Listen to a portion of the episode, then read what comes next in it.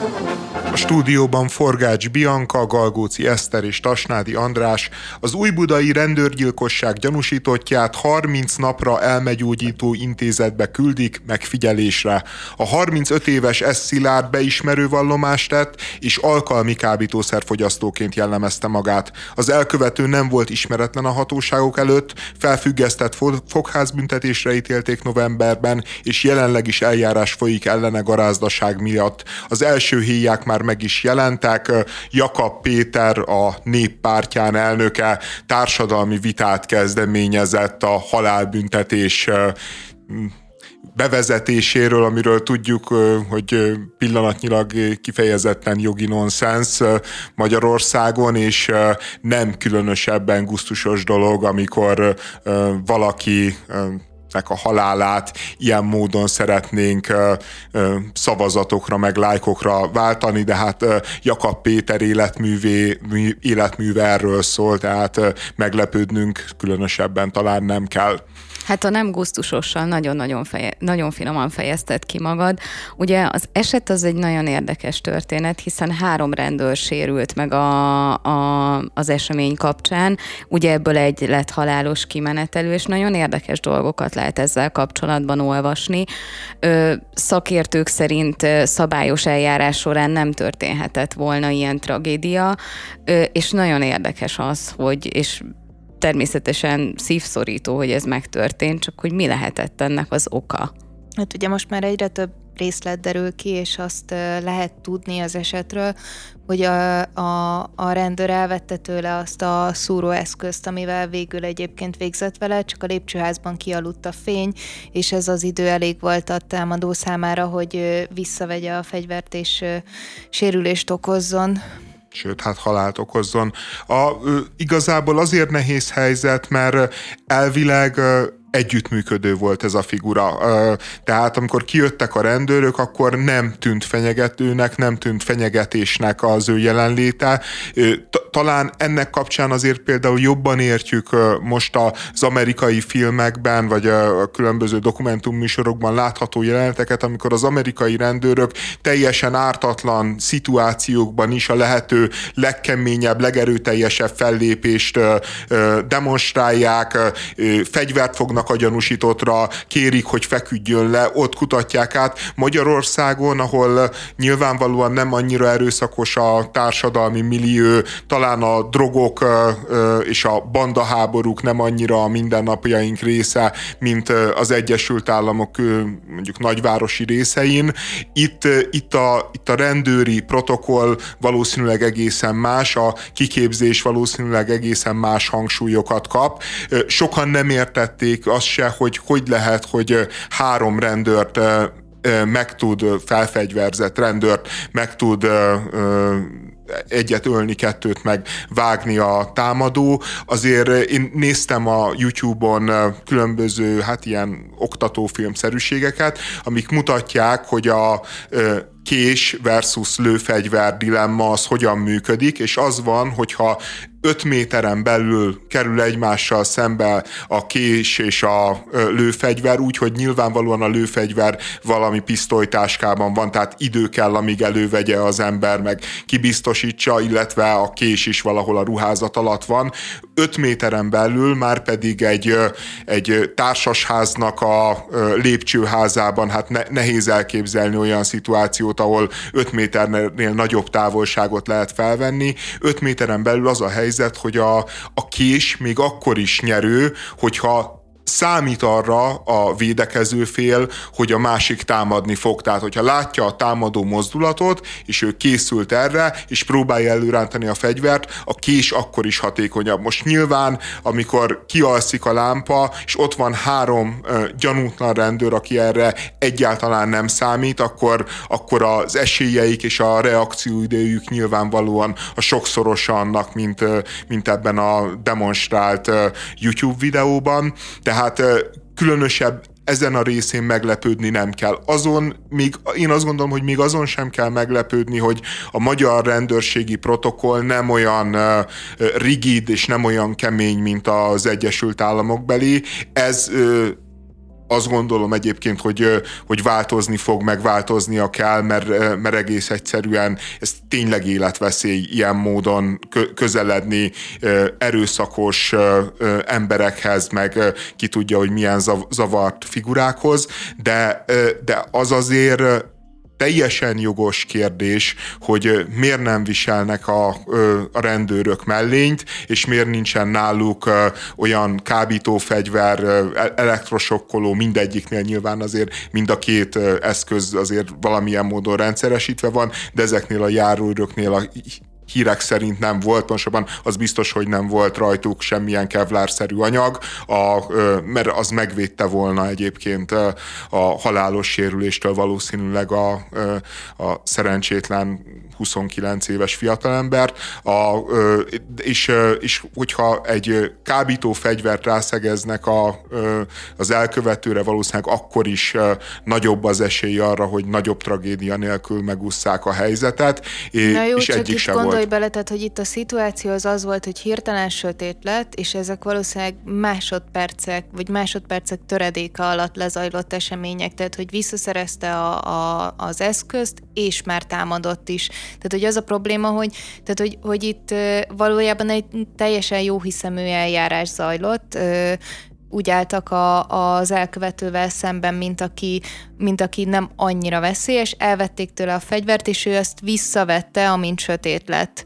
Úgyhogy én abszolút értem a kritikádat, és nyilvánvalóan egyébként lehet, hogy ez az eset egy ilyen mélyebb átgondolásra fogja majd késztetni az illetékeseket, és lehet, hogy például egyébként egy mellényt minimum be kell szerezni az összes rendőrnek, de de itt talán egy fegyver sem segített volna lehetséges, hogy nem. Tehát, hogy nem mondom, hogy megoldás lett volna, csak itt igazából a jó hiszemű eljárás volt a probléma, ami egyébként másik oldalról ugye azért me- merül fel problémaként, hogy miért, miért nem tekintették fenyegetésnek ezt az embert. Nyilván a viselkedése az nem adott erre okot, de hogy, hogy lehet tudni, hogy ebben a házban él egy, egy erőszakos bűnöző.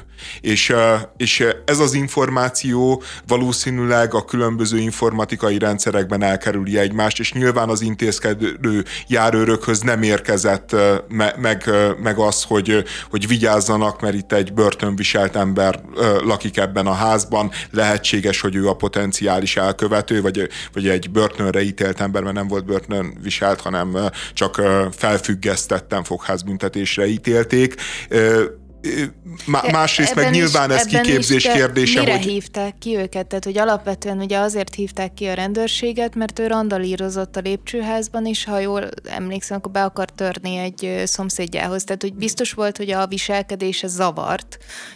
Ez a minimum információ, amivel rendelkezniük kellett. Hát igen, e, egyébként nekem személyes tapasztalatom volt, én a ö, 12. kerületben fordult velem elő, hogy ö, a társasházba, ahol ö, laktam, ott, ott a bejárati ajtón me- mentem éppen be, és így benyomult velem együtt egy, egy fiatal, ilyen 30 körüli, kisé illuminált állapotban, vagy bedrogozott állapotban lévő srác. És én mondtam neki, hogy, hogy ne haragudjál, mondom, hogy én nem szeretnélek este van, mint este 10 óra, nem szeretnélek beengedni, hogy Léci csöngessél már fel. És ilyen nagyon-nagyon agresszív módon elkezdett viselkedni, ember, emberkedni velem. Én nyilván nem fogok egy hát egy részeg vagy droghatás alatt álló emberrel így hosszabb vitát folytatni, ezért én kijöttem, viszont fe, felhívtam a, a rendőrséget, és a 12. kerületbe valami 20 perc volt, 20 perc volt, amire a, a rendőrök odaértek a, a Márvány utcába. Tehát, hogy e-, egészen, tehát hogy a, ami a 12. kerületnek azért egy központi helye, tehát hogy ilyen rendőrségi hatékonyság, meg ilyen rendőrségi felkészültséget látunk egyébként Budapest belvárosába, akár Újbudán, akár a 12. kerületbe, és be, bennem ilyenkor mindig az vetődik fel, hogy, hogy te jó Isten, vajon mi lehet Kelet-Magyarországon, vajon mi lehet a szegregátumokban, vajon mi lehet azokon a környékeken, ahova nem is szívesen mennek ki a rendőrök. A következő nagy kérdés egyébként a, ezzel az egész történettel kapcsolatban, mert, mert nyilván lehet beszélni a felszerelésről, erről, arról, de szerintem még fontosabb arról beszélni, hogy a, amit, amiről időről időre van társadalmi diskurzus, de, de, de az emberek félrefordítják a fejüket, mert igazából nem érdekli őket. Az mégpedig az, hogy, a, hogy milyen problémák vannak Magyarországon mentálhigiéniás fronton, vagy mentálhigiénés fronton, és mennyire nem tesz semmit az állam azért, hogy ezen változtasson. Tehát, hogy ennek a tragédiának nyilván nem kellett volna megtörténnie, hogyha, hogyha keményebben lépnek fel a rendőrök, hogyha jobb felszerelést kapnak, vagy nem olyan esélyes, hogy megtörténik, de ugyanígy csökkenteni az ilyen típusú tragédiáknak az esélyét, a drogprevenció, ugyanúgy csökkenteni az ilyen típusú tragédiáknak az esélyét, hogyha például a börtönökben nem, nem csak a bűnözés egyetemét látnánk, hanem, hanem lenne olyan funkciója is, ami felhoz embereket, integrál embereket, kezel embereket, és hát a harmadik, hogy a, a pszichés problémákkal küzdő honfitársainknak az ezrei, tízezrei is kb. azzal szembesülnek, hogy, hogy mondjuk az opni bezárása ennek ugye a, a csúcsa, de hogy valójában ez egy hihetetlenül elhanyagolt terület, és azok a szociális munkások, azok a pszichológusok, akik ezen a területen dolgoznak, meg azok a civilek elképesztő ellenszélben és elképesztően eszköztelenül, meg alulfinanszírozottan, meg kevés emberrel, miközben konkrétan ezeknek a területeknek az elhanyagolása emberéletekbe kerül és kerülhet. Mert, mert ilyen módon nem tudjuk, hogy, a, hogy ez az ember ez drogok hatása alatt állt, vagy, vagy skizofrén volt esetleg, vagy valamilyen pszichiátriai beteg. És ő benne volt a rendszerben? Tehát, hogy ő, hát ő úgy akkor... volt benne a rendszerben, hogy, hogy fogházbüntetésre ítélték, meg úgy volt benne, benne a rendszerben, hogy garázdaság miatt volt folytelen eljárás, Na nem igen, úgy volt benne a rendszerben felfüggesztettet hogy... adok valakinek, akkor azért előttem mérlegelem, nem, hogy milyen a mentálhigiéni és egészség. Igen, és, és valamilyen típusú gyógykezelésbe kellett volna részesíteni. Tehát, hogy, hogy van itt egy nagyobb probléma is, azt gondolom, mint, mint a rendőrség, az, hogy alapvetően hogyan, hogyan kezeljük a, a társadalom szélére sodródott embereket, ilyen-olyan okokból a társadalom szélére sodrolt embereket, mert, mert mindig azt hiszük, hogy ez egy egyéni probléma. Az az ember magáért felelős, elrontotta, vagy beteg, vagy nem tudom én micsoda, miközben ha csak pusztán önzésből és emberség nélkül nézzük a helyzetet, akkor is az lenne a racionális, hogy minél inkább segíteni nekik, és minél inkább megpróbálni őket hasznos és, és nem veszélyt jelentő tagjává tenni a társadalomnak. Rétvári Bence államtitkár bejelentette, a kormány kampányt indít, hogy felhívja a figyelmet az energiaitalok túlfogyasztásának veszélyeire, különösen a fiatalok körében. Ezt nem mindenki tartotta igazságosnak. A Magyar Energiaital Szövetség nagyon szellemesen Dávid és Kóliát címet adott ki adott ki közleményt, amelyben az energiaitalokkal kapcsolatban támadt kritikákra reagálnak, és az iparági szereplőket sejtenek a Hát neki mentek a kólának, gyakorlatilag neki mentek a kólának, azt mondják, hogy ez a kampány, ez a Pepsi meg a Coca-Cola érdekében zajlik, hiszen ezek a termékek, amik egyébként a, a maguk módján ugyanúgy borzasztóan károsak és veszélyesek, nem kapják meg azt a megkülönböztető címkét, hogy gyerekek számára nem ajánlott, stb. Miközben, a, miközben nekik az energiaitaljaikra, amik szintén megkérdőjelezhetetlenül egészségtelenek és borzalmasak, azokra meg ki kell rakni a, a Dávid és Kóliát, ugye a Góliát helyett Kóliát, az szellemes szójáték, csak nagyon-nagyon nem fedi a valóságot. Tehát, hogy ha azt mondanák, hogy Jeffrey Dramer vagy Dramer kontra Hannibal Lecter, az szerintem így helyes lenne, vagy azt mondanák, hogy, hogy Stalin kontra Rákosi, az helyes lenne. Itt azért mind a két cég típus, a kólagyártó és az energiaitalgyártó azért alapvetően szerintem fenyegetés az emberek és különösen a gyerekek egészségére. Ezek a termékek semmiképpen sem egészségesek. Mélységesen egyetértek a kormánynak a figyelemfelhívó kampányával, csak annyit tennék hozzá a magam részéről, hogy szerintem szerintem a figyelemfelhívó kampány, meg a kiírt félmondat az nagyon-nagyon kevés. Tehát ha már létrehozták a nemzeti dohányboltokat, akkor csináljuk nekik még nagyobb üzletet, hiszen jó elvtársak, nyugodtan be lehetne ezeket a típusú termékeket, kezdve az energiaitaloktól egészen a ö, koffein, a telekoffeinezett, meg telecukrozott kólákig nyugodtan be lehetne tolni ezekbe a ö, ö, árusító helyekre. Hát bent vannak, csak ugye megtalálhatók az egyéb üzletek polcain is. Jó, hát úgy értem, hogy az egyéb üzletekből kéne kitolni, és minden, és csak ott árusítani. Ezzel nem feltétlenül értek egyet, viszont a Dávid és Kóliát szerintem az inkább, a, inkább az érdekérvényesítésre vonatkozik, hogy a nagyobb gyáraknak, cégeknek sokkal nagyobb a, az érdekérvényesítő képességük, ugye az Energiaital Szövetséggel szemben. Én is nagyon egyetértek a kormánynak a, a céljával, vagyis legalább ezzel a kampányjal, Viszont azzal is egyetértek, hogy igenis bele kellene vonni a kólát. Az egy másik kérdés már, hogy a Magyar Energiaital Szövetség miért is vette ezt annyira azokon, hogy a kóla nem kapja meg ezt a, ezt a jelzésértéket, hogy az is koffeintartalmú, cukros ital, amit nem kellene inni liter számra a fiataloknak, hogy emögött gazdasági szándék van? Persze, hogy az van. És itt a kérdés, hogy, hogy nekik nem az a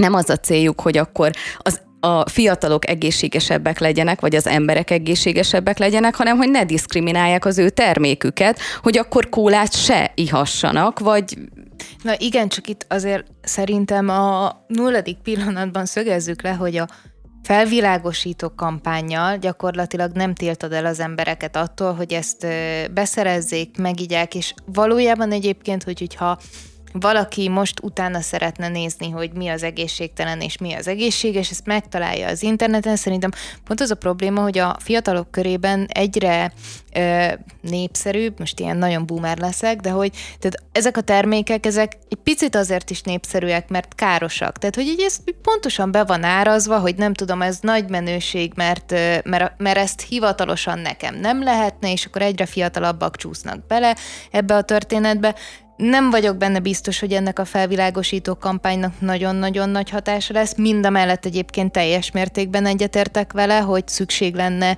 ö, arra, hogy figyeljék, hogy a fiatalok mit csinálnak, de az tény és való, hogy az energiaitalok piaca az elmúlt években lett kifejezetten sikeres a fiatalok körében, a kóla pedig már velünk van nem tudom mióta, már én is ö, négy évesen azokat a sztorikat hallottam, hogy a csirkecsontot hogy szedi szét, és hogy mennyire jó ö, WC öblítésre.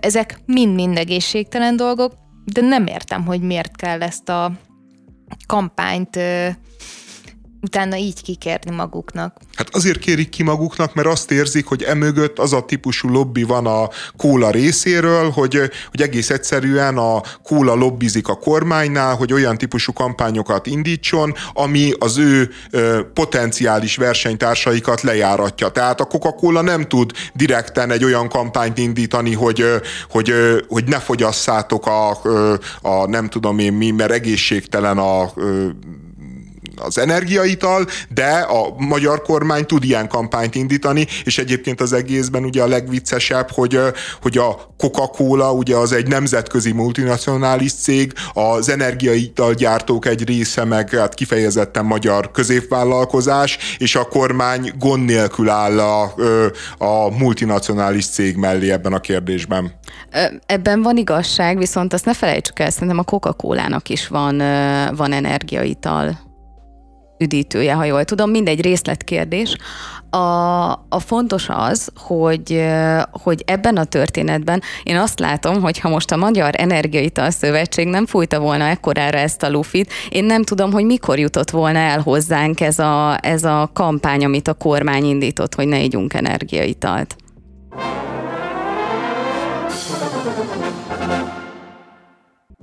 A szabadság kedvelt témája a filozófiának, a korok nagy gondolkodóinak és Demén Ferencnek is. A következőképp nyilatkozott, Különbséget kell tenni a szabadság és szabadosság között. Úgy vélem a rendszerváltást követően ezeket gyakran felcserélték, sokan ma is úgy vélik, mindenek felett áll a mindent szabad elve, pedig nem így van. A valóságot például a fizika vagy a biológia törvényeit nem lehet átírni. Mindennek van határa.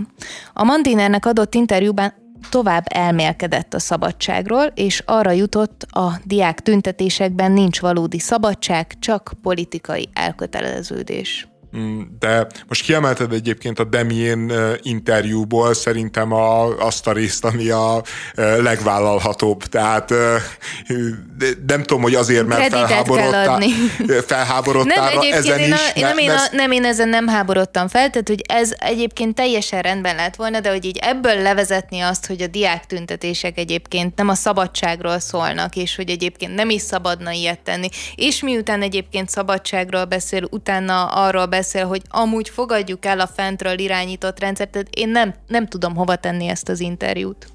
Jó, döbbenetes egyébként az interjú, meg döbbenetes az, hogy a Demien Ferenc, meg egyébként nem csak a Demien Ferenc, hanem ez az összes ilyen 70-es, 80-as évekbeli rocker, aki, aki azért keményen szemben állt a Kádár rendszerrel. Lehet, hogy, hogy a tűrt kategóriába voltak, de igazából hát azért semmiképpen sem voltak a rendszernek az oszlopai, és küzdöttek az ellen a rendszer ellen, és azok mellett, az értékek mellett álltak ki, amik mi mellett például mondjuk a, a pedagógusok mellett tüntető diákok, hogy ezek az emberek ilyen vénségükre, öregkorukra, nyugdíjas korukra így, így mindent megtagadnak a, a maguk világából, meg a maguk fiatalságából, meg középkorúságából, és, és megvallják a Kádár Jánost újra és újra. Én azt érzem ezekben a, az ilyen megvallásokban, hogy egy picit így sértve érzik magukat. Tehát, hogy így azt gondolják, hogy ők a szabadságot kivívták, elértük a kánaánt, ezt ők tették le az asztalra,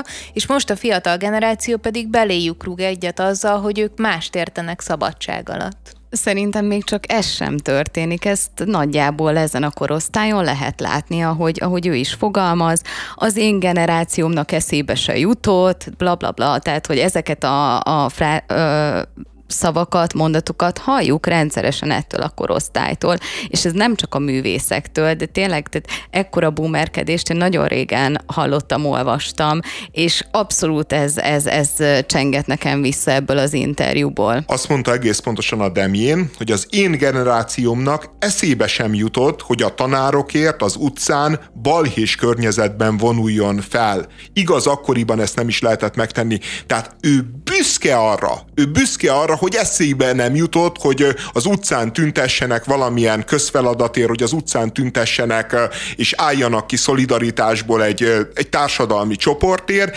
és, és, és nem úgy mondja, hogy ja Istenem, milyenek voltunk, ja Istenem, milyen gyávák voltunk, hogy szocializált bennünket a rendszer, hanem, hanem ő azt mondja, hogy ez volt a normalitás.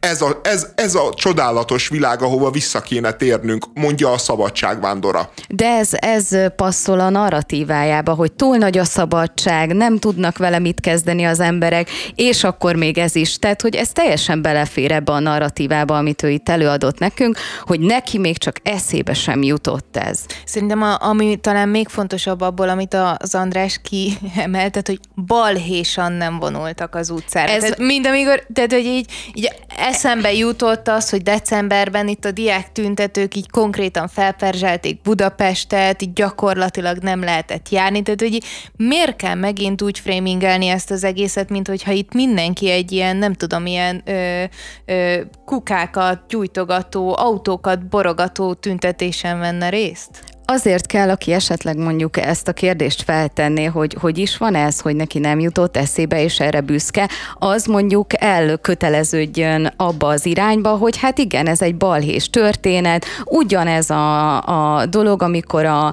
a drogos lipsikről beszélnek, ugyebár teljesen ugyanez a történet, ezek a megmozdulások mindig balhésak, a rendszerrel szembe mennek, és ennek semmi, semmi értelme nincs, Semmi nincs, balhé nincs ezeken a megmozdulásokon. Ezek a De le- a narratíva az, hogy van. Nyugi, már-már egyébként kellemetlenül nincsenek balhék. Most én, én tényleg nagyon kíváncsi lennék, hogy a Demjén Ferenc mondjuk mit gondol 56-os pesti srácokról, mert, azok tényleg keményet gurítottak. Tehát, hogy gondoltak valamit a világról is, és molotov koktérokat állítottak mellé. Az, az egy kemény balhé volt, és egy napon nem lehet ezzel említeni. Egyébként nagyon érdekes, hogy, a, hogy az Eszter pont egy olyan részt emelt ki, amivel én egyébként teljességgel egyetértek, tehát hogy, hogy valójában a szabadság az nem ugyanaz, mint a szabatosság. Az és, első és felében én is csak néhány jó. dologba tudnék belekötni, az rendben van, csak innen eljutni oda, hogy a diák tüntetést azt nem lehet szabadságnak ja, hívni, ja, csak jó, politikai az... elköteleződésnek, én ezt nem tudom egyszerűen megérteni. Ja, az mindenképpen ö, hülyeség, de ö, de ugyanezt éreztem, amikor ebből az interjúból a Telex meg azt emelte ki, hogy a Demjén azt mondja, hogy ez nem diktatúra. És, Sőt, és, azt mondja, hogy aki szerint ez diktatúra, annak fizetnek. És és én azt gondolom például, hogy ez az interjúnak a másik része, amiben a Demiennek igaza van. Tehát, hogy ez tényleg nem diktatúra, ez, ez egy autokrácia, ez, ez egy olyan világ, ami, ami egyre szorítóbb és egyre fájdalmasabb és egyre nyomasztóbb a magyar polgárság egy nagyon-nagyon jelentős részének, de nem diktatúra. Ez lehet viszont úgy, úgy értelmezni a dolgot, hogy aki szerint viszont az nem azt mondja, hogy az téved, vagy rosszul látja a dolgokat, vagy esetleg nem tudom, teletömték a fejét, hanem rögtön annak már fizetnek, és ez a narratíva szerintem iszonyatosan káros, egyszerűen nem tudja egy másik, másik szemszögből nézni a dolgokat. Én veled értek egyet, hogy nincs diktatúra, de az szerintem nagyon nagy túlzás, hogy aki szerint van annak annak valakit kitömte a zsebét. Jó, de én inkább, tehát én ezt nem úgy értem, hogy aki, aki ezt gondolja, azt megvásárolták, hanem inkább azt jelenti ebben a helyzetben, hogy, hogy azok az értelmiségiek, meg a politikusok, akik ezt mondják, azok anyagilag érdekeltek ebben a véleményben, és anyagilag érdekeltek ebben az álláspontban, és ebben meg szerintem teljességgel igaza van, és a legnagyobb baj e, ezzel az állásponttal, hogy ez diktatúra, amit értek én, hogy egy jól működő politikai termék, meg értem én, hogy el lehet vele nagyon sok tévéműsort, meg rádióműsort, meg, meg különböző Facebook posztot adni. A probléma az ezzel, hogy, hogy, hogy vajon az már elég lenne ezeknek az embereknek, hogyha ez csak egy sötét autokrácia lenne, ahol fuldokolnak az emberek és fuldokolnak a fiatalok? Mert, mert én egyébként azt gondolom, hogy nekik igen. Tehát, hogy ne, nekik valójában ez az alternatívájuk. Azt mondod, hogy politikai termék, és igen, ezzel egyetértek, és abban nincs vita kettőnk között, hogy talán a politikusoknak igen érdeke is ezt kommunikálni, de már rögtön ide hoztad az értelmiségieket is, és nem értem, hogy ők hogy jönnek ide. Tehát, hogyha valaki mondjuk elhiszi, hogy hogy ez egy diktatúra, és ezt gondolja, akkor ne tegyük, tegyünk már egy jelet mondjuk egy, nem tudom, egy értelmiségi, vagy csak egy állampolgár között, aki elhiszi, hogy ez egy diktatúra, meg a politikus között, akinek tényleg van ebből haszna. Én szerintem meg egyébként inkább az a probléma ebben az egészben, hogy abban egyetértek, hogy ne nevezzük diktatúrának, tudomány már egészen közel jár ahhoz, hogy valamit így definiáljon abból, amiben élünk, de hogy ez egyébként nem feltétlenül a hétköznapi közbeszédbe tartozó dolog. Viszont egyébként itt két nagyon-nagyon ellentétes narratíva ütközik és a két nagyon ellentétes narratíva egyébként egymásra fog utalni, és az egymás ö, narratíváit fogja felnagyítani, és ugye az, az, amiből ő kinéz, és kiszól, és leszólja azokat, akik diktatúrának érzik ö, ezt az országot, vagy ezt a hatalmi berendezkedést, ö, az ő narratívájában pedig ez a szabadságnak így a, a megtestesült kánaánya, ami szintén egy túlzás, tehát hogy ezek valójában ilyen politikai, nem tudom, csörték, meg, meg szódobálások, meg, meg nem tudom. Jó, ne, ne, azért, eh, tehát a Bianca úgy fogalmazott, hogy akik elhiszik, hogy ez egy diktatúra, te úgy azt mondtad, hogy akik hiszik,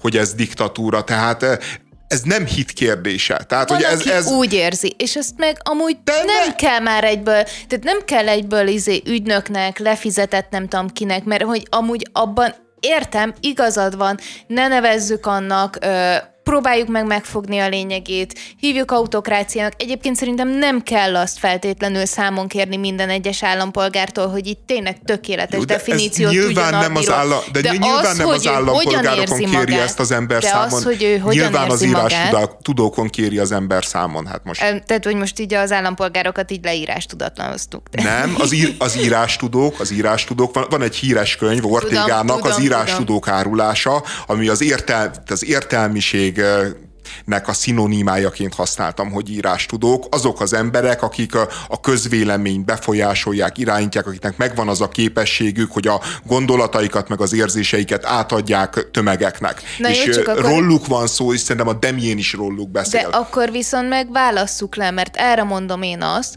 hogy mondjuk a tudományos életben folyik annak a megmagyarázása, hogy, hogy, hogy ö, milyen rendszerben élünk. Én ezt nevezem inkább értelmiséginek, mint a Gyurcsány Ferencnek a posztját.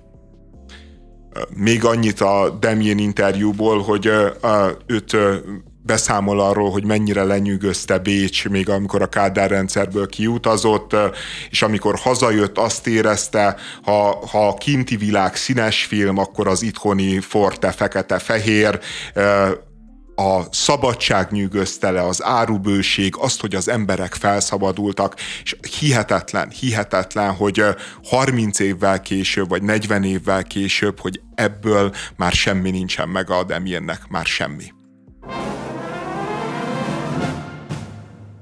Nincs egyetlen női jelölt sem a brit zenei díját adó legfontosabb mezőnyében, a legjobb előadó művész kategóriában. Éppen az esélyegyenlőséget szem előtt tartva szüntették meg tavaly a női és a férfi kategóriákat, mondván más díjashoz hasonlóan a British Awards esetében sem kell különbséget tenni a két nem teljesítménye között. Én ezt nem értem teljes mértékben, hogy miért lett felfújva, mert akkor így bontsuk ki a történetet teljes mértékben. Egy olyan kategória van a, az egész British Awardon, ahol csak férfiakat jelöltek, a többiben mind vannak nők. Másrészt pedig egész egyszerűen én teljes mértékben így ámulok a cikkeknek a címlapjain, hogy, hogy úristen, akkor ezzel így tönkrement az egyenlőség, meg nem tudom. Valójában az történt, hogy tavaly a jelölteknek a 48%-a volt nő, idén csak 42%. És ebben pedig már tényleg nem értem azt, hogy azok az emberek, akik egyenlőséget szeretnének elérni, most ugye kiállnak azért, hogy ez így nem lehet, mert hogy, hogyha nincsen külön női kategória, akkor a nők rosszabb esélyekkel indulnak, de hát ezzel konkrétan pont azt vallják be, hogy a nők nem tudnak annyira értékeset teremteni, hogy meg tudjanak egy kategóriában küzdeni a férfiakkal, csak akkor tudnak nyerni, hogy, hogyha őket külön vesszük. De nem érted, Eszter, ez a legfontosabb mezőny, ez a legfontosabb kategória, mármint hogy a, a... Amit tavaly egy nő nyert meg. Tehát, hogy amúgy ezt is tegyük hozzá. Nekem az a kérdésem, a, most tegyük félre a többi kategóriát, hogy konkrétan ebben a kategóriában miért nem került bele nő? Mert szerintem az egy releváns mondás, hogy idén a legjobb előadó művész kategóriában nem fértek bele a nők, mert a férfiak voltak jobbak. Szerintem ez egy tök releváns mondás. De ha ez nem így van, hanem valami más sejtenek a, a kritikusok, hogy nem tudom, szándékosan zárták ki a, ebből a kategóriából a nőket, akkor nem tudom, hogy miért nem lehet azt leírni, hogy szerintük itt diszkrimináció történt. Tehát én nekem ez a problémám, hogy, hogy nem látom, hogy mi a kritikának a tárgya. Én amennyire utána olvastam, de ez ilyen hosszabb és bonyolultabb, ugye van annak egy ilyen kritériumrendszere, hogy hogyan kerülhetsz egyáltalán arra a listára, hogy beszavazzanak téged a shortlistre, és az a hosszabb lista volt olyan alapvetően, hogy sokkal több férfi szerepelt rajta, mint nő. Valójában ennyi történt. A, dolognak egyébként két típusú kritikája van. Az egyik a feminista kritikája, amelyik azt mondja, hogy, hogy ezzel a túltolt vókizmussal, meg a túltolt érzékenységgel valójában egy olyan versenybe lökik bele a nőket, ahol, ahol egy olyan iparban kell kvázi versenyre kelniük a férfiakkal, amely ipar egyrésztről nagyon-nagyon patriarchális, ahol a szereplőknek nagyon-nagyon nagy része férfi, a kritikusoktól kezdve a, a producereken át a televízió igazgatókig, meg rendezőkig, meg mindenfajta döntéshozóig, amiben egyébként szerintem van igazság, és, és nem véletlen volt a feminizmusnak célja, meg, meg, meg kifejezetten akarata, hogy ilyen típusú díjak legyenek nőknek külön, és soha nem azt kérték, hogy, hogy ők a férfiakkal indulhassanak egy mezőnybe, mert egész egyszerűen ez sok tekintetben igazságtalan. Még egyébként legkevésbé ott igazságtalan, ahol művészi produkciók ütköznek, mert nyilvánvaló egy, egy női művész, mit tudom én, egy Frida Kahlo, az, az bármilyen férfi művésszel összevethető, a Dua Lipa az bármilyen segrázó popstárocskával összevethető, férfi popstárocskával összevethető, tehát, tehát nyilván ezen a területen még a legkevesebb a probléma. De egyébként jó jelzi a, a, az egésznek az elcseszettségét, ennek a gondolkodásnak, amelyik fel akarja számolni a a nemeket, meg a nemek általi díjazást, hogy most gondoljunk bele, hogy ugyanez a szituáció mit jelentene például mondjuk a sportokba, vagy még nem megyek ilyen messze, hagyjuk a sportokat. Mit jelentene például a filmeknél, ahol pontosan tudjuk, hogy egész egyszerűen a női rajongás és a női rajongóknak sokkal nagyobb energiája és tömege van, és emiatt a, a férfi színészek, meg a férfi filmsztárok, azok sokkal befolyásosabbak, mint, a, mint az ő női megfelelőik. Tehát, hogy mit jelentene mondjuk egy Oscar számára. És egyébként én meg azt gondolom, hogy, hogy azért is veszteség ez a dolog, mert, mert lehetne ünnepelni egy női és egy férfi előadót, el lehetne mondani, hogy ez is nagyon jó dal, az is nagyon jó dal, ehelyett most kapunk egyet. Biztos, hogy ezzel az egyel többek vagyunk, biztos, hogy ez a díj, ez tényleg többet ér, mint a férfi meg a legjobb női előadó díja. Azért vannak új kategóriák, tehát hogy nem az lett, hogy akkor így gyorsan így összesűrítettük, és kevesebb ünnepelni való van, hanem több ünnepelni való is van. Ráadásul én azért ezt még nem vetíteném ki a, a sportra én őszintén nem tudom, hogy mit gondoljak arról, hogy kell-e, vagy nem kell külön ö, női, férfi ö, díjat megfogalmazni, viszont egyébként az esztérő kritikákat sem tudom valahogyan befogadni és értelmezni. De hát azt csak el tudod dönteni, hogy, hogy szerinted létezik-e olyan, hogy férfi meg nő? Tehát, mert ez, ez, ez egy alapvető kérdés az egész diskurzus de szempontjából. Én nem, de, nem, de ugye mondjuk itt... pont ebben a szakmában azt gondolom, hogy amúgy lehet olyat tenni, hogy nem tudom, legjobb előadó, és akkor így nem kell feltétlenül két külön mezőny. Mert ezért mondom, hogy nekem a kritikák voltak furánk, mert abban, hogy elismerjük, hogy, ha, ha nincs két külön kritika, akkor a nők hátrányosan szenvednek-e, abban viszont tényleg az fogalmazódik meg, hogy ők nem elég jók ahhoz, hogy hogy, hogy így közösen küzdjenek meg a legjobb díjért. Azt gondolom, hogy ezzel a berendezkedéssel van a probléma, tehát hogy én, én sem tudom eldönteni Eszterhez hasonlóan, hogy ez így jó vagy nem. Egyik oldalról azt gondolom, hogy ez így helyes, mert tényleg, hogyha egy művészeti alkotást nézünk, nem nagyon kellene ö, különbséget tenni férfi és nő között, másrésztről meg itt van ez a probléma, amivel valamit kezdeni kell. Viszont ezzel a problémával talán globálisan kellene kezdeni valamit, és ez persze csak a fejekben lehet megtenni, mert sajnos az élet minden terület területén nem tudunk, nem tudjuk elválasztani a nőket meg a férfiakat, kivéve, hogyha mindenhova kvótát vezetünk be, ami azért nem egy, nem a legszimpatikusabb dolog a világon. De, de szerintem itt félreér a, azt, hogy mi ez a Brit Tavares, hogy, hogy ez valójában egy show. Tehát, hogy itt nem arról van szó, hogy ami itt nyer, az értékes, ami nem nyer, az nem értékes, hogy a nők, hogyha itt nem, nem versenyezhetnek a férfiakkal, mert, mert ez szerintem a boxba igaz. Tehát, hogy ki a legjobb 60 kilós boxoló, ott lehet, hogy össze lehet er-, ereszteni a nőt, meg a férfit, boxolnak, aztán az egyik kiüti a másikat, és most... akkor győztes hirdetünk, de, de ebben az esetben egyébként meg ki az, aki komolyan gondolja, hogy a nem tudom én, a férfi előadónak a száma az feltétlenül azért jobb, mert megnyerte ezt a díjat. Tehát, hogy ez, ezek, ezek a de hát akkor az egésznek nincs értelme. Nincs értelme, azt, ez egy játék, ez egy, marke, ez de egy hát marketing. akkor meg miért beszél? Ez, ez egy kirakat. Én ezt nem értem ezzel az egész ilyen hírrel, meg lufival kapcsolatban, hogy így erről beszélünk, hát, és miért? De mert ezt a marketinget elveszik most női előadóktól. Tehát, hogy ez, ez a marketing energia, ami egy ilyen díjátadóban jelen van, az, és, és eddig a nőknek járt, az most már nem De jár. én napok óta gyakorlatilag csak arról olvasok, hogy a Florence and the Machine is bekerülhetett volna ebbe a, a shortlistbe, tehát hogy ugyanúgy megkapták a marketinget. Egyrészt, másrészt pedig még egyszer szeretném jelezni, hogy az összes többi kategóriában pedig egyébként jelöltek női előadókat. Nem kis számmal egyébként.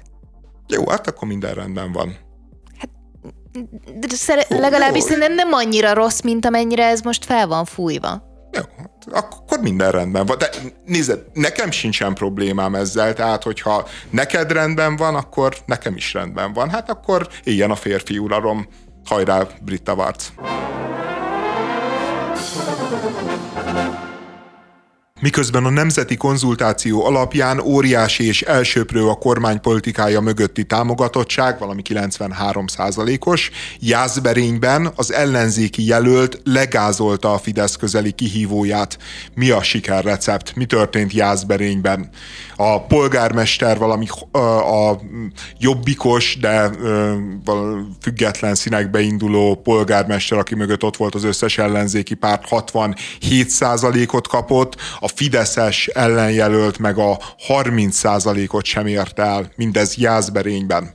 Nekem így első blikre az a benyomásom, hogy ha helyi politikusok helyi ügyekkel foglalkoznak, az egy sikerrecept lehet, hogyha nem a, az országos politikának a fősodrát veszik át. Tehát, hogyha megpróbálják a dolgukat végezni, és ezt is kommunikálni, hogy ezt szeretnék csinálni. Abszolút. Ez nem egy ostoba ötlet. Igen, ez is valószínűleg hozzá járult a sikerhez. A másik a meg, meg nyilvánvalóan a DK, tehát hogy ezt na, nagy örömmel jegyzem meg, hogy a, ennek a budai nevű polgárme, Jászberényi polgármesternek a megbuktatásában, idő előtti, az idő előtti választás kiírásában oroszlán része volt a D, helyi DK-nak. A helyi DK egyébként a kicsit a fidesz is mutyulva próbálta eltávolítani ezt a városvezetőt, mondván, hogy alkalmatlan, azt mondta a dk hogy hát hogy ez vállalhatatlan, alkalmatlan a figura, a város az romhalmazzá válik alatta, itt, itt minden jobb, csak ő menjen, és, és az a helyzet, hogy egy DK elleni ellenzéki jelölt, miközben mindenhol azt halljuk, legalábbis Gyurcsány Ferenctől, meg az árnyék kormánytól, hogy a DK a legerősebb párt, a DK nélkül nincsen kormányváltás, a DK nélkül nincs ellenzéki élet. Na most a DK nélkül sikerült elképesztően, de elképesztően megverni a Fideszt, és, és nem csak a polgármesteri székér, mert ugye ott van egy 67 százalék, majdnem 30 százalék, úgy egyébként, hogy a, a Fidesz jelöltje is függetlenként indult, bár narancsárga háttérrel is a Fidesz egyértelművé tette, hogy őt támogatja, de volt 10 választókörzet, vagy 10 választókörzet van Jászberénybe, a 10 választókörbe viszont már mindenhol Fidesz-KDNP jelöltek álltak szembe az ellenzéki összefogásnak a jelöltjeivel, és 10-ből 10 helyen, 10-ből 10 helyen verték meg Jászberényben a Fideszt. Hát nem tudom, hogy fogja ezt a, ezt a tény Gyurcsány Ferenc feldolgozni, illetve a DK, hogy nélkülük is Nem fog vele foglalkozni, nem, nem fogja feldolgozni. vele, de ma egyébként tényleg egy fantasztikus verskölteménnyel. Még, még egy mondat ezzel kapcsolatban. Nem vagyok abban biztos, hogy ez most azért történt, mert a helyi DK nem állt be a jelölt mögé, sőt, ellene kampányolt, vagy ellene, ellene próbált hadjáratot indítani. Ez szerintem egy ilyen nagyon wishful thinking a részünkről. Hmm, én szerintem egyáltalán nem. A, ö, ö, egyébként a, azt érdemes Jászberényről tudni, hogy itt 2019-ben, amikor ö, nyert az ellenzéki jelölt, és hosszú idő után szerezte meg a Fidesztől ezt a várost az ellenzék, akkor 2019-ben mindössze 14 szavazattal nyert a budai. És ezek után a Fidesz nagyon nagy erőkkel, mindenhol fellebbezve elkezdte vitatni ennek a választás eredményét egészen addig, amíg végül is a bíróság új választást írt ki, és utána jött egy megismételt választás, ahol a jászberényiek elsöpörték a Fidesz jelöltjét, tehát ott, ott már egy 63 százalékos eredmény született a 35 százalékkal szemben, és még arra az eredményre, pedig ez 2019-nek azért az a hangulata volt ugye, hogy az ellenzék meglepően jól szerepelt az önkormányzati választásokon, ott a jászberényiek is érezték azt, hogy ilyen igazságtalanság az egész, és hogy a, hogy a Fidesz nem hajlandó elviselni a, a verességet, nem hajlandó elfogadni a, a szűk különbséget, és megbüntették nagyon a kormánypártot, most viszont még erre is ráraktak, és azt is el kell mondani, hogy nagyon-nagyon magas volt a részvétel. Tehát a, a Fideszes jelölt az valami ezerrel kevesebb szavazatot kapott, miközben a, mint három éve, vagy négy éve, három-négy éve, míg a, az ellen ellenzéki jelölt majdnem megkapta az ellenzéki azt a mennyiségű szavazatot, mint az ellenzék. Tehát nagyon-nagyon magas részvétel mellett nagyon sok szavazattal lett polgármester a budai. Egyébként... Valójában egyébként pont azokat tudta valószínűleg megmozdítani, akik először a legutóbb is rászavaztak, tehát hogy így azt hiszem, hogy valami százzal több szavazata lett, mint a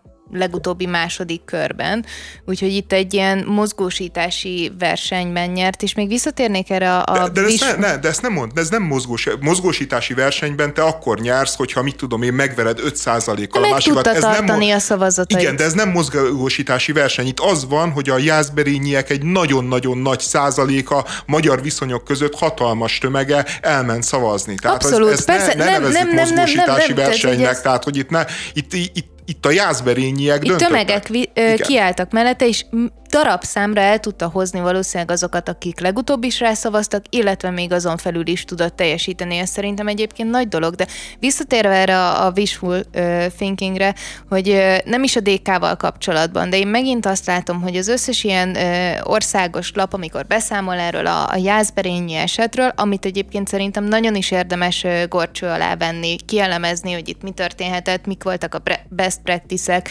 uh, hogyan tud nyerni egy ellenzéki szemben a fidesz akár ilyen fölénnyel is, de hogy megint azt látom, hogy így mindenki már mint hogy ha, ha, holnap megbuktattuk volna az egész, nem tudom, nert, és gyakorlatilag itt a siker receptje, köszönjük szépen, fel tudjuk mutatni Budai Jászberit. legyen kormányfőjelölt. Fe, fe, hát ugye ilyet is láttunk már, tehát hogy, hogy, hogy kinevezünk egy települést, és akkor így azt mondjuk, hogy na, így majd lehet csinálni, és akkor nem tudom, most majd így jön az, hogy a, a, a logók voltak talán, vagy, a, vagy, vagy az, hogy nem DK és akkor így egy-egy ilyen kis, kis szeletet majd így kiválasztunk, és ez lesz a következő önkormányzati választások sikere. De honnan ilyen ismerős ez a történet De nekem? Honnan?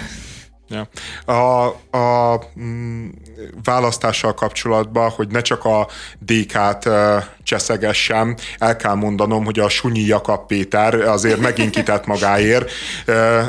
Ugye az első órában is volt róla szó, hát akkor legyen most is. Ő a választási győzelem után, amit egyébként egy olyan politikus ért el, aki jobbikos politikus, máig jobbikos politikus, és ott maradt abba a jobbikba, amit ő a Fidesz Fidesz fiókpártjának, meg fiók szervezetének nevezett, tehát elmondta, hogy mindenfajta árulók, akik ugye a jobbikban vannak, és őt megbuktatták, és ő neki ezért kellett kiválnia, tehát véletlenül sem azért, mert nem bírta elviselni, hogy már nem ő az elnök, hanem azért, mert ezek, akik ott vannak árulók, mint például ez a Jászberényi polgármester, aki éppen most Jakab Péterrel ellentétben valóban csapás mért a, a Fideszre is sikert ért el.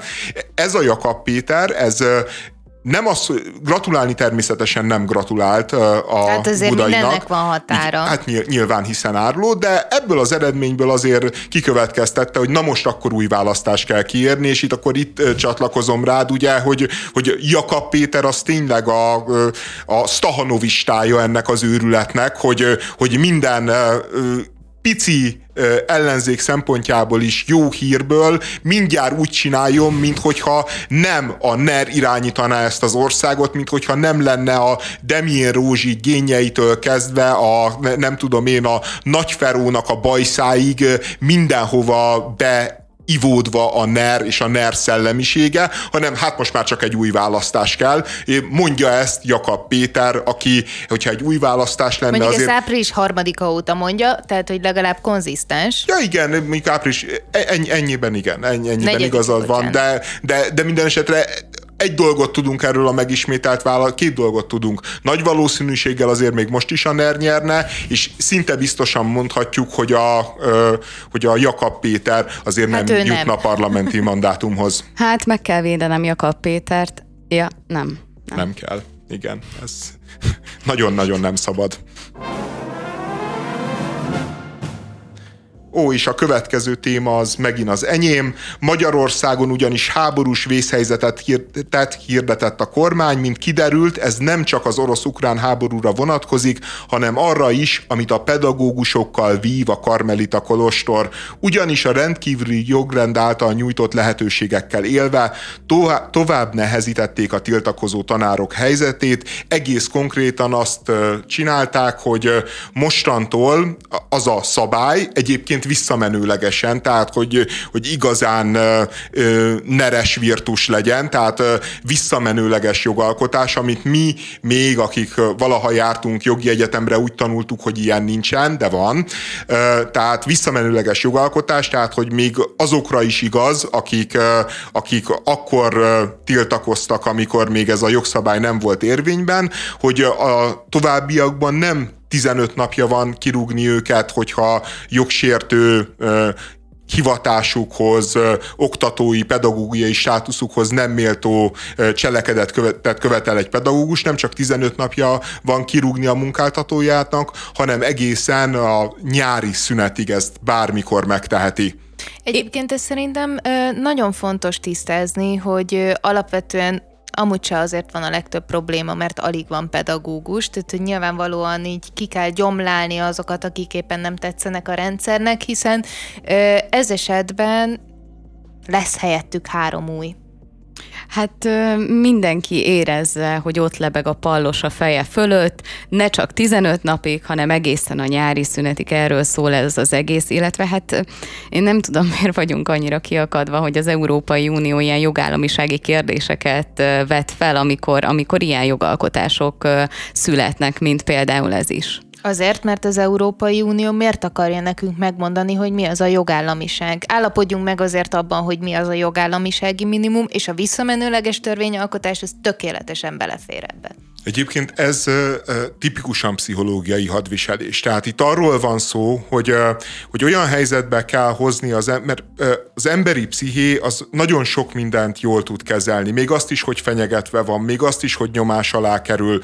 Ami, ami a legnehezebben működik, és ami a legnehezebben feldolgozható, az a bizonytalanság.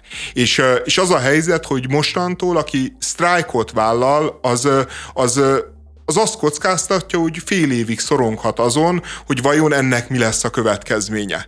És egész egyszerűen ez valahol bestiális, valahol meg zseniális megoldás a kormány részéről, aki egyébként látható módon azért nagyon-nagyon sikeresen dózerolja le a, az ellenállást. Ugye most én, én nagyon érdekes, most hétvégén találkoztam, vacsorán voltam a, egy volt tanárnőmmel, aki, akiről azt kell tudni, hogy egy nagyon normális, nagyon jó fej, nagyon nyitott gondolkodású, egyébként tényleg ilyen elkötelezett pedagógus, meg ilyesmi, és, és 2010-ig Fidesz szavazó volt, tehát hogy szerintem 2010-ben is a Fideszre szavazott, azt hiszem, nem, nem vagyok egészen biztos benne, és, és én azt a fásultságot, azt a frusztráltságot, azt a ilyen tehetetlen dühöt, amit így rajta láttam, hogy, hogy, hogy tíz éve nem találkoztunk, és én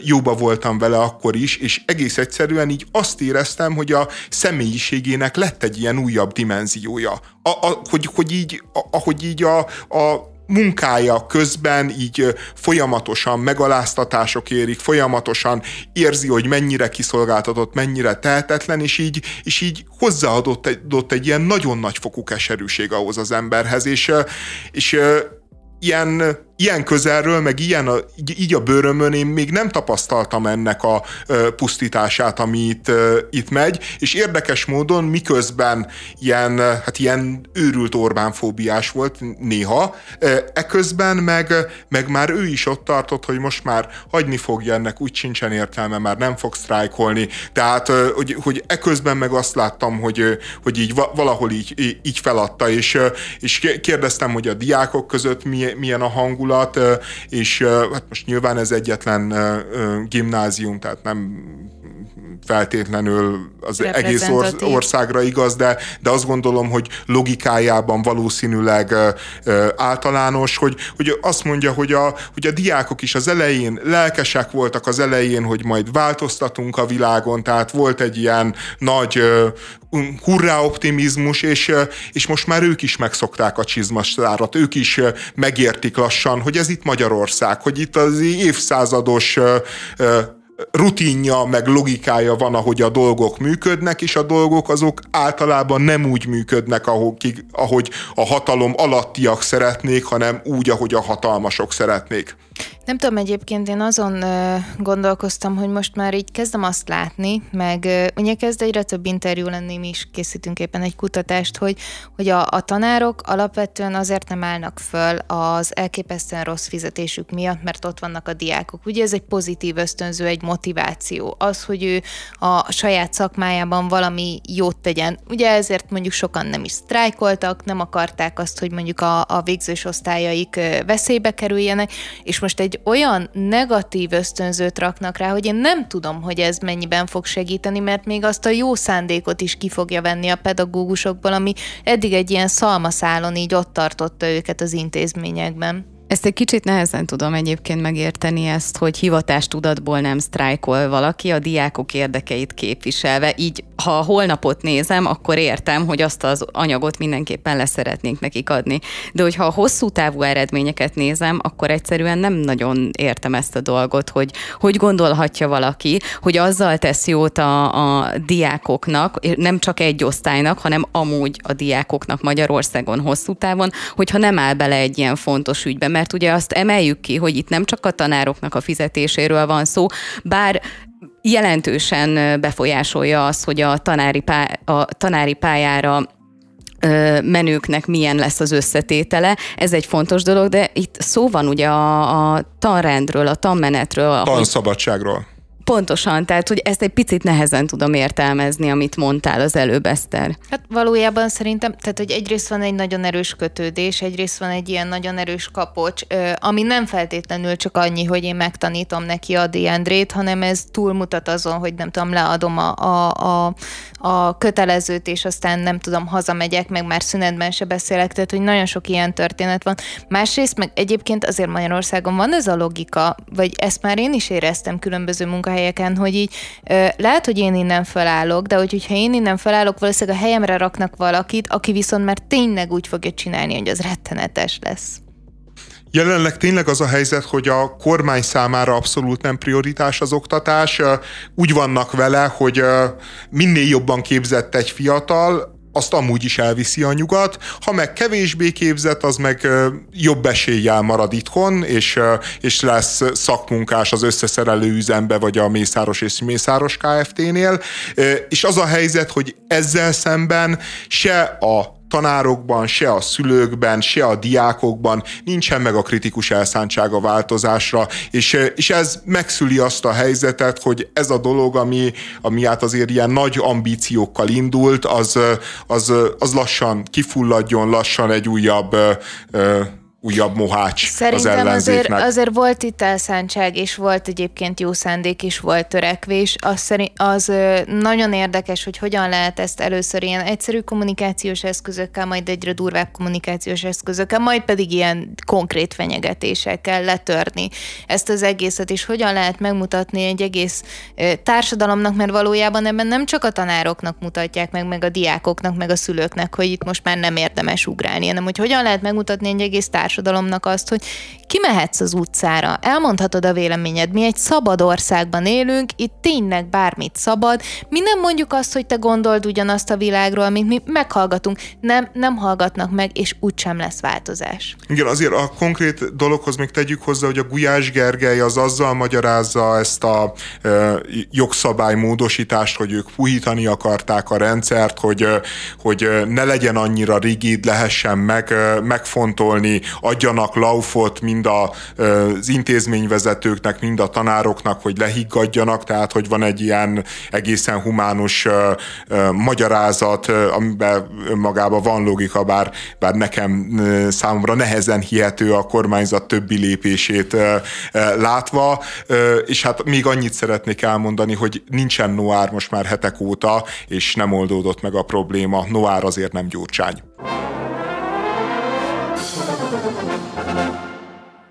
Életközepi válság vagy a diktátorok magányossága mi okozhatja azt, hogy a korlátlan hatalom, korlátlan pénz, atomfegyver és gyönyörű popstar feleség birtokában sem boldog a rakétaember, az, ósza, az észak-koreai illiberális, illiberális rendszert vezető Kim Jong-un, a boldogtalanságának a jelei, túlsúlyos, láncdohányos és az alkoholt sem veti meg, erős depresszióval küzd, részegen gyakran elsírja magát, magát, nagyon magányos és nagyon nagy rajta a nyomás.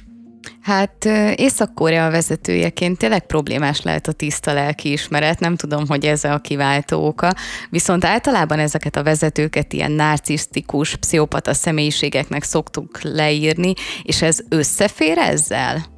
Szerintem biztos, hogy nem lelkiismereti probléma ez. A, ez a Kim Jong-un, ez a, a trónok harcában megvan a Joffrey király. Igen. Tehát szerintem a Kim Jong-un az maga a Joffrey király. Tehát az a Joffrey király, aki egyébként trónra lép és uralkodik. A, ez egész életében ugye örökös volt, egész életében gyakorlatilag egy istenség volt. Ennek az embernek szerintem egyáltalán emberi tulajdonságai, meg, meg emberi érzései nagyon-nagyon-nagyon szűken vannak, egész egyszerűen, mert annyira megnyomorította azt, hogy az érdekes módon általában az embereket, még a pszichopatákat is a különböző traumák nyomorítják meg, a traumáknak a sokasága, amit gyerekkorban elszenvednek, az ilyen Joffrey királyszerű pszichopatákat, mint amilyen a Kim Jong-un, én úgy gondolom, hogy a traumáknak a hiánya az, ami megnyomorítja, hogy ő, ü leélt úgy egy életet, hogy minden, amit mondott, az úgy volt.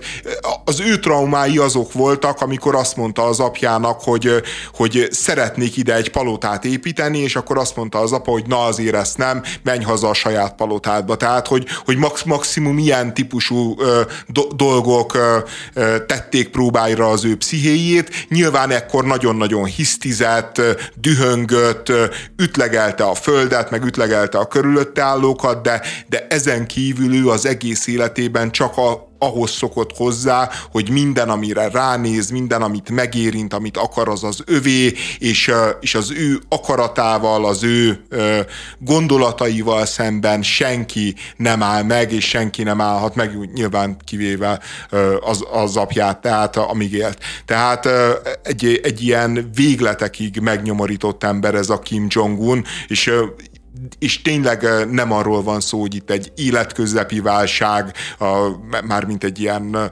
karrierválság, hogy hát most mit kezdjek az életemmel, mint amiről cikkeznek, mert, mert egy istenségnek nincsenek, nincs életközepi válsága, ő istenség. Tehát nincs, nincs lelkiismereti válsága, hiszen, hiszen attól is istenség, hogy nincsen lelkiismerete. Ami, amilyen van, az, az viszont az, hogy, hogy az egész létezése ilyen teljesen értelmetlen, és, és, és ezt érzi, ér, érzi a, az egésznek a végtelen ürességét, hogy, hogy, hogy valójában ő, ő önmagát akarja szolgálni, önmagát akarja imád, imád dattatni, miközben pontosan tudja, hogy az egész Kim Jong-un, az egész disznóember, az egész rakétaember csak egy, egy semmi, egy nulla, egy, egy értéktelen és értelmetlen kelés a bolygónak a testén. Én, én erről, bocsáss meg, én erről nem vagyok meggyőződve, hogy ő így gondol magára. Értem, hogy nem a, a tudatos ö,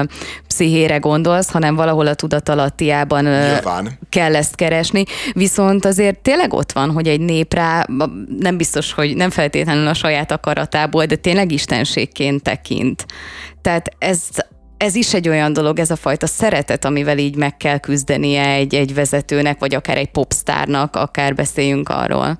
Én nem tudom egyébként, én ebben az egész uh, mi van éppen King Jong-unnal, mit csinál uh, zárt ajtók mögött, én, én, én azért ilyenekben így mindig azt érzem, meg a, abban, amit mondasz András, hogy így nem vagyunk ott mellette. Tehát nem tudjuk, hogy mi történik vele, nem tudjuk, hogy milyen traumái voltak, nem tudjuk, hogy hogyan hisztizet feltételezzük. Van egy nyilvános kép róla, amit látunk, meg vannak ilyen kiszivárgó információk, de hát mondjuk már nem tudom mióta szivárok, hogy Putyin éppen haldoklik, tehát hogy így egy kicsit azt érzem minden ilyen nagyon elzárt, nagyon buborékban lévő, nagyon távol lévő embertől magunktól, főleg egyébként, hogy, hogyha ilyen e, diktatórikus, hatalommániás emberek, hogy így annyira szeretnénk hinni azoknak a kiszivárgó információknak, hogy ő egyébként szenved, ő egyébként beteg, ő egyébként teljesen rosszul van, miközben egyébként fogalmunk nincsen róla, hogy, hogy én nem, én nem, nem tudom ezeket, nem azt mondom, hogy komolyan venni, mert elgondolkozom rajta, és lehet, hogy így van,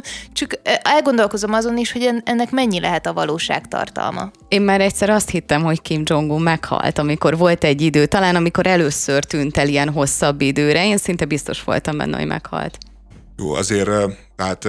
Klonozták én, utána, tehát hogy ez tök egyértelmű. Én értem, Eszter, hogy mi, mindig van egy ilyen szkepszised, és ezt mindig szereted elmondani, csak én az a helyzet, hogy, hogy osztom ezt a szkepszist, és igazad is van benne, csak, csak ezt miért a Kim Jong-unnal kapcsolatban gondoljuk, minden, minden emberrel kapcsolatban gondolhatjuk, aki egyébként, aki mellettünk él, és akire rálátunk mondjuk napi szinten, annak is ki tudja Jeffrey Dramernek az apja megdöbbent azon, hogy a gyereke kanibál volt és sorozatgyilkos. Pedig az apja volt, ismerte, látta, alatta nevelkedett fel, tehát, a, tehát minden ember végső soron egy misztérium, egy titok, az, hogy mi van a lelkében, mi van a fejében, ezt valójában sohasem tudhatjuk. Viszont, viszont ismerünk, ismerünk különböző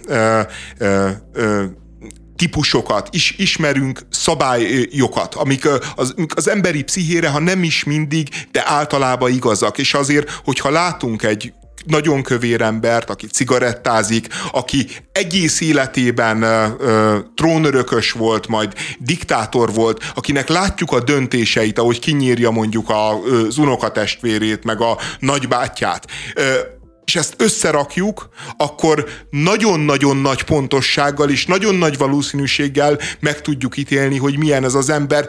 Nyilván nem biztos, hogy igazunk van, de, de ezt a fajta gondolkodást, meg az erről fajta gondolkodást elvitatni szerintem kb. olyan, mint hogyha elvitatnánk a, az emberi kultúráról, meg az emberi pszichéről való bármilyen gondolkodást, mert mindig lehet azt mondani, egy pszichológus, aki tíz éve kezel egy beteget, hát biztosan tudja, biztosan jól ismeri, azt fogja mondani, nem, fene tudja.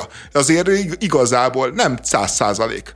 Én szerintem egyébként érdemes ezeken elgondolkodni, én nem is azt mondom, én csak azt mondom, hogy nem veszem száz százaléknak a kiszivárgott információkat, mert tényleg egyébként annyit tudnék felsorolni, ami körülvesznek minket, hogy ki mennyire beteg, ki mennyire mentálisan beteg, politikusokról, diktátorokról, ezek, ezek folyamatosan feljönnek, de abban igazad van, amit mondtál, hogy van, hogy magunk mellett sem ismerjük fel a problémákat, és ez szerintem már egy ilyen sokkal fontosabb tanulsága ennek a, az egésznek, hogy nem mint egy ilyen, ilyen bulvárlap így élvezkedjünk azon, hogy King Jong-un mellett nem tudom, két szuper biztos informátor azt mondta, hogy vele baj van, és közben nem veszük észre, hogy mondjuk a kanapén a mellettünk ülő párunk meg mentális problémákkal küzd. Szerintem egy, egy az lenne a jobb irány, hogy hogyha elkezdenénk egymás felé fordulni, és ezekre tudatosan odafigyelni, és akkor például mondjuk Jeffrey Dahmer apja is észrevette volna, hogy a fiával milyen problémák vannak. Szerintem ez azért nincsen így, mert valójában ezek nem kizárják egymást, hanem erősítik egymást. Hogyha az ember sokat foglalkozik akár ilyen,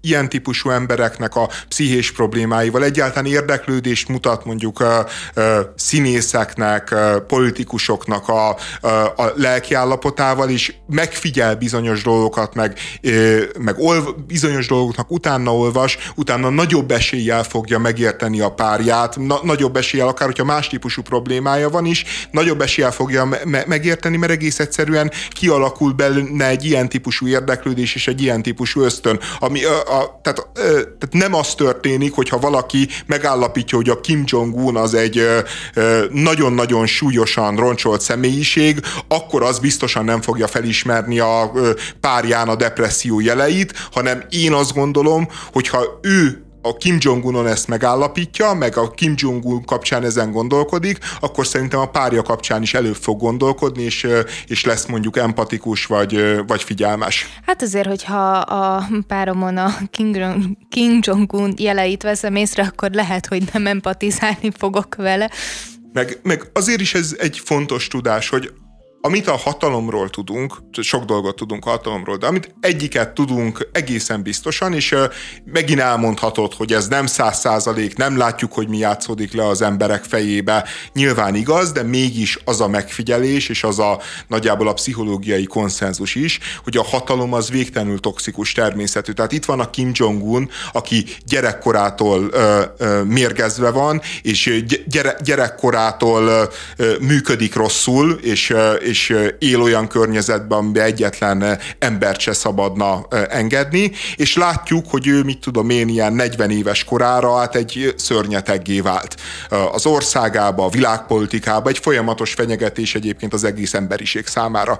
De ott van mondjuk Vladimir Putyin, akiről tudjuk, hogy, hogy ő neki meg kellett küzdenie, neki voltak traumái, ő azokkal a traumákkal szembenézett, ő neki egy viszonylag egészséges gyerekkora volt, amennyire tudjuk.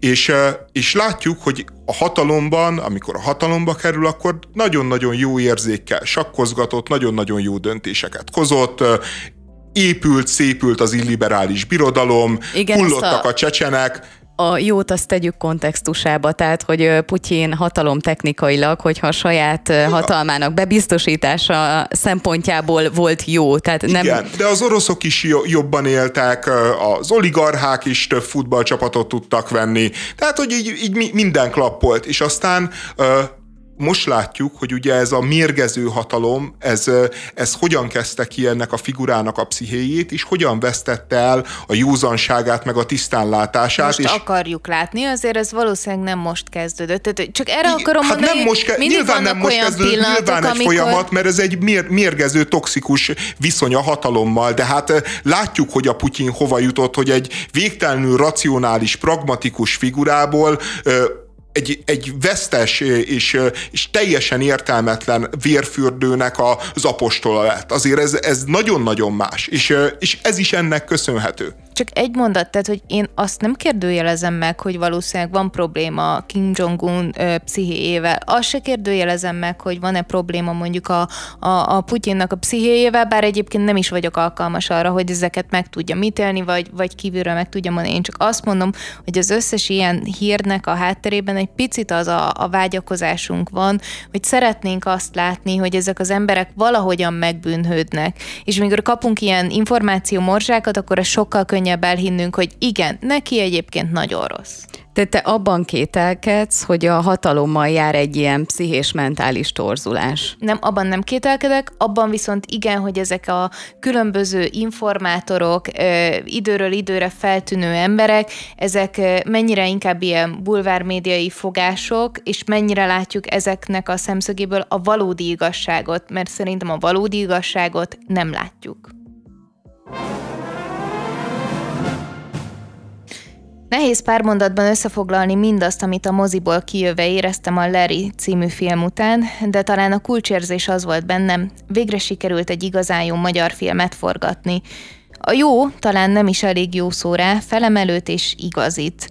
Én úgy gondolom, hogy ezt mindenkinek látnia kell, aki teheti. A történet egyébként egy dadogó juhászfiúról szól, aki egy kis faluban a körülötte élők nyomorát a maga bőrén érzi és viseli, de igazán megélni és átérezni csak úgy tudja, hogy rep formájában kiadja magából azt egy igaz történet az alapja a, filmnek, és, és szerintem egyébként sok jó magyar film van, és a Larry ebbe a vonulatba illeszkedik, ez tényleg, tényleg egy nagyon-nagyon jó film, mert valójában három módon is jó film. Egyrészt a Larry az egy karriertörténet. Arról szól, hogy egy srác a juhok mellől elkezd reppelni, és, és hogy, hogyan jut el Budapestre, hogyan jut közönség elé, hogyan lesz, aztán ugye ez a filmnek is ilyen izgalmas befejezése, hogy sikeres vagy kevésbé sikeres minden esetre. Egy nagyon-nagyon jó, de, de semmiképpen sem hollywoodi értelemben vett karriertörténet, másrészt egy hihetetlenül erős dráma, ami, ahol a az apjával való viszonya, van egy, egy alkoholista, bántalmazó apja, aki már megtért, és, és próbál próbál normálisan viselkedni a fiával, de alapvetően a, azt az ilyen megalomán személyiségét, amivel irányítani akarja az életét, és ami az alkohol hatására ütlegeket hozott ki belőle, az, az józanul is megmarad, és, és, és rendelkezik a fia sorsával, mint hogyha csak az övé lenne, és akkor ebből van egy, egy erős, meg szerintem kifejezetten tanulságos konfliktus, sőt, még, még a dráma mellett is van mellékszálként ennek a rendőrnek a szerelmi élete, ami, ami nagyon-nagyon tanulságos, hiszen látunk egy elején jól induló kapcsolatot, ami átfordul bántalmazó kapcsolattá, és, és és aztán hát nem, nem akarom elszpoilerezni, minden esetre ott is ilyen nagyon-nagyon me- meglepő for- fordulatok, és igazából úgy meglepők, hogy a filmen meglepő, de egyébként meg szerintem pszichológiailag, meg emberileg na- nagyon-nagyon igaz fordulatok történnek, és, és nagyon őszinte ilyen értelemben a film, és akkor van egy harmadik film, amit látunk, az egy, az egy szoció, az is egyébként dráma, mert ez a szoció, ez, a, ez Kelet-Magyarországot mutatja meg, a, a, a leszakadó cigányságot, a panelekben drogozó, meg a szegregátumban, a putrikban bulizó, drogozó, szegény szegény embereket, nyomorultakat, nagy, nagy része természetesen cigány, és, és ezt is egyébként nagyon ízlésesen, semennyire se szájbarágva, semennyire se állást foglalva, se... Eltorzítva. Se nem eltorzítva. Se nem eltorzítva, igen, igen tehát egy, egy hihetetlenül komplex élmény a film, és, és mind, mindegyik rétegében egyébként nagyon-nagyon igaz, nagyon-nagyon rólunk szól, nagyon-nagyon magyar történet, de úgy magyar történet, hogy egyébként budapestiként ez nagyon-nagyon távol áll tőlem. Tehát, hogy én tudom, hogy ez az ország jelentős része. Tudom, hogy így működnek a dolgok az ország nagyon-nagyon jelentős részén, és, és egyébként félelmetes, hogy az én világomba e, ez, hogy ez létezik, meg van, egyébként akkor türemkedett be, amikor, amikor a gárda megalakult, meg jöttek ezek a különböző gárdás botrányok. Tehát, hogy, hogy ez, ezzel a, ennek a Kelet-Magyarországnak a, a mély szegénységével, iszonyatos nyomorával, kilátástalanságával, és egyébként a hihetetlen mennyiségű tehetséggel, meg, meg lehetőséggel, ami benne lenne ebbe az ország részbe, így, így, így az ember budapestiként szerintem nagyon-nagyon ritkán szembesül. Külön felhívnám a figyelmedet a csolóra. A, ö, igazából ő, ő, ő nem is egy színész, végtelenül fel voltam háborodva. Van egy karakter, aki a barátja a főhősnek, aki egyébként szintén zseniálisan játszik, tehát ez a Vilmányi Benet, pedig ez, ez, is, ez, ez is egy ilyen budai úri gyerek, és, és, és hihetetlen, hihetetlen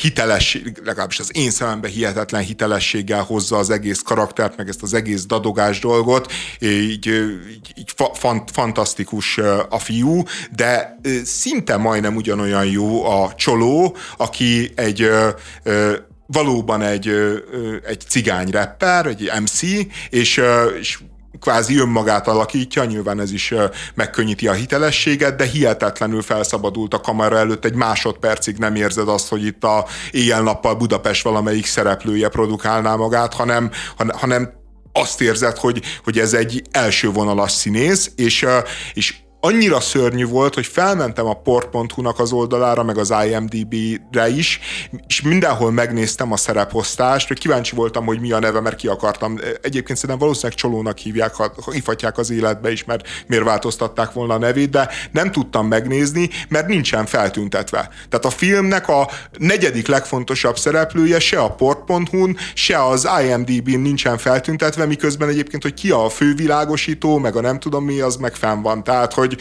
hogy ez is valahogy egyébként egy ilyen kicsit ilyen kelet-magyarországi sors, hogy így leraksz egy ilyen teljesítményt a filmvászonra, és, és utána a neved nincsen ott a port.hu-nak az oldalán. Én ezt egyébként nem figyeltem, és hogyha ez így van, akkor ez ez nincsen így helyén és rendben. Viszont a, a filmmel kapcsolatban ugye itt mondtad, hogy, hogy, hogy meglepő sztorik vannak benne, meg nem tudom, én pont azt éreztem, hogy nem meglepő, de nem úgy ülsz bent a, a moziba, hogy tudtam, hogy ez lesz a vége, hanem hogy, hogy, hogy ez, ez tényleg az igazit teszi le elé. Tehát, hogy nem hazudik, nincs benne Hollywood, nincsenek benne olyan ö, kitörési pontok, és ö, olyan, nem tudom, milyen ö, tényleg ilyen hollywoodi végek, amik nem illenének bele, hanem így, így tényleg a valóságot mutatja be, és nekem ezért tetszett ez sokkal jobban, mint az elmúlt évek magyar filmében, valóban egyébként vannak még ö, kiváló alkotások, és hát hogyha valamit, akkor én is a, a, a Bennettet szerettem volna kiemelni, mert szerintem fantasztikusat alkotott ebben. Ja, ja, nagyon-nagyon tehetséges. Hát, hogyha a Bianca, aki szabotálta a film megnézését, miért, miért tetted? Nem, nem tudjuk. Jó, tehát akkor Bianca ez nem szól hozzá, mi meg elérhetőek leszünk a YouTube-on, illetve holnap ugyanitt a Spirit FM-nek a frekvenciáján. Köszönjük a figyelmet!